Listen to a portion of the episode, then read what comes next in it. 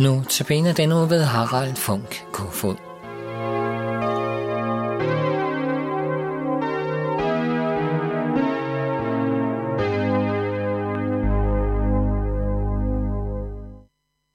Jeg har tænkt, at vi i dag og de næste dage skal sige lidt profit, på, på profeten Jonas og sige, om vi ligner ham. Men lad os først bide. Kære Gud, tak, at vi må komme til dig på alle tider af døgnet og vide, at du hører vores bøn. Tak, at vi må kalde dig far. Nu beder jeg om, du vil være nær med din gode ånd og møde os, både mig, der skal tale, og de, der skal lytte. Amen. Jonas er en af de 12 små profeter i Bibelen. Når vi kalder dem små, er det ikke fordi, at de er mindre af vækst, men de har skrevet mindre end dem, vi kalder de store profeter. Jeg læser første kapitel i Jonas' bog, og det står på side 822 i den autoriserede udgave af Bibelen fra 1992. Jeg læser. Herrens ord kom til Jonas, Amitjas søn. Rejs til den store by Ninive og råb ud over den, at jeg har opdaget deres ondskab. Men Jonas ville flygte til Tarsis, bort fra Herren. Han tog ned til Jaffu, hvor han fandt et skib, der skulle til Tarsis. Han betalte, hvad det kostede, og så gik han ombord for at sejle med dem til Tarsis, bort fra Herren. Men, her, men Herren sendte en stærk storm over havet, og den blev til en orkan, så skibet var ved at blive slået til vrag. Søfolkene var bange og råbte om hjælp til hver sin Gud. De kastede lasten over bord for at lette skibet. Jonas havde lagt sig nederst i skibet og var faldet i dyb søvn. Kaptajnen kom ned til ham og sagde, hvorfor ligger du her og sover? Stå op og råb til din Gud. Så vil han måske huske på os, og vi, så vi ikke skal omkomme.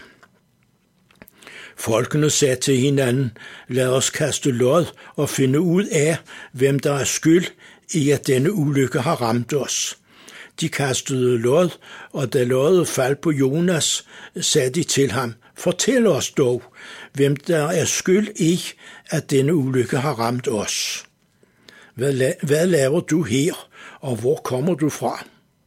Hvilket land og folk hører du til? Han svarede, jeg er hebræer, og jeg frygter Herren, himlens Gud, som har skabt havet og det tørre land.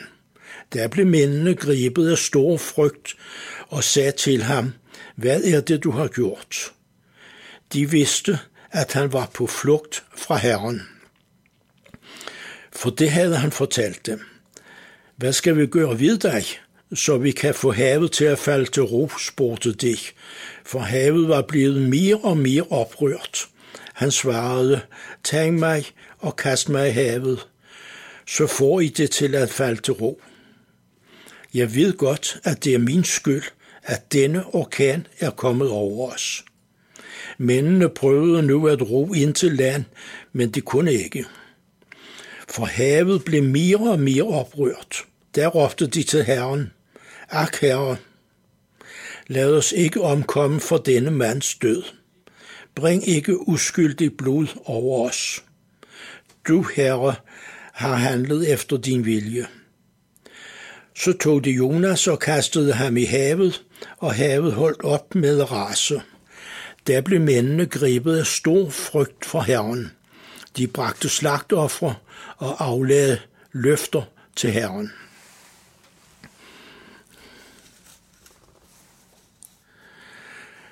Jonas betyder due. Han var, som jeg indledte med at sige, profet, og han var en Nordriget, det der hed Israel.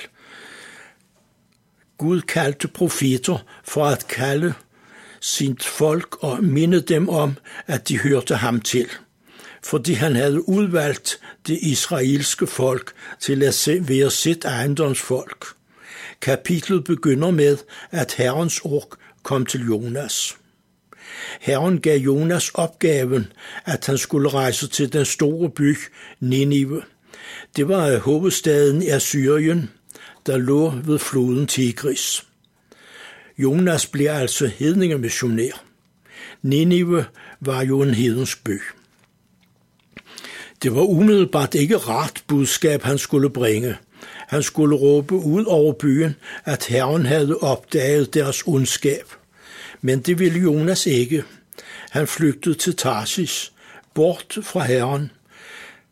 Tarsis lå i Sydspanien. Jeg antager, at Jonas var i Israel. Vi hører nemlig senere, at han var hebræer. Gud bad ham rejse cirka 800 km mod øst, men han valgte at rejse meget længere mod vest. Han tog ned til havnebyen Jaffo og fandt et skib, der skulle til Tarsis, og betalte, hvad det kostede. Hvorfor han ville til Tarsis, står der ikke noget om, men han ville bare bort fra Herren. Har du prøvet at flygte fra Gud, når han kaldte dig? Jonas betalte, hvad det kostede. Han betalte altså for at blive fri for Herren, som ville bruge ham til at vække indbyggerne i den store by til omvendelse. Det blev en dramatisk sejltur. Søfolkene råbte om hjælp hver til sin Gud, hørte vi. Jonas lagde sig til at sove nederst i skibet og faldt i dyb søvn. Det kan jo godt undre os, at Jonas kunne sove i den situation. Kaptajnen kom ned til Jonas og sagde, hvorfor ligger du her og sover? Stå op og råb til din Gud. Måske vil han huske på os, så vi ikke omkommer. Kaptajnen havde åbenbart fornemmelse om, at den Gud Jonas flygtede fra, kunne hjælpe i nøden. Vi ved ikke hvorfor. Søfolkene kastede lod om, hvem der var skyld i denne ulykke. De kastede lod, og ram lod faldt på Jonas. Så væltede øh, de ned over ham med spørgsmål. Det kan vi hørte vi i vers 8. Ved du, hvem der er skyld i denne ulykke? Hvad laver du her, og hvor kommer du fra? I vers 9 fortæller Jonas, hvem han er. Ja, hebræer, jeg frygter Herren, himlens Gud, som har skabt alt. Der bliver mændene bange. De bliver altså klar over, at den Gud, Jonas flygtede fra, var noget særligt. Hvad skal vi gøre ved dig, så vi kan få havet til at falde til ro? Vi læser videre, at de råbte til Herren. Og vi læser også, at de blev grebet af stor frygt for Herren. De bragte offer og aflagde løfter. De blev klar over, at Herren har al magt i himlen og på jorden.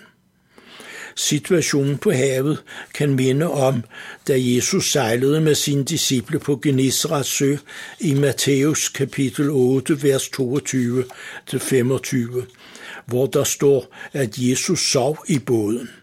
Forskellen er bare, at der var Jesus med i båden, så han kunne få stormen og bølgerne til at lægge sig. Lad os takke og bide. Tak, at du er den samme i dag, som på Jonas' tid. Tak, at du vil tage imod os alle, fordi du elsker os. Amen.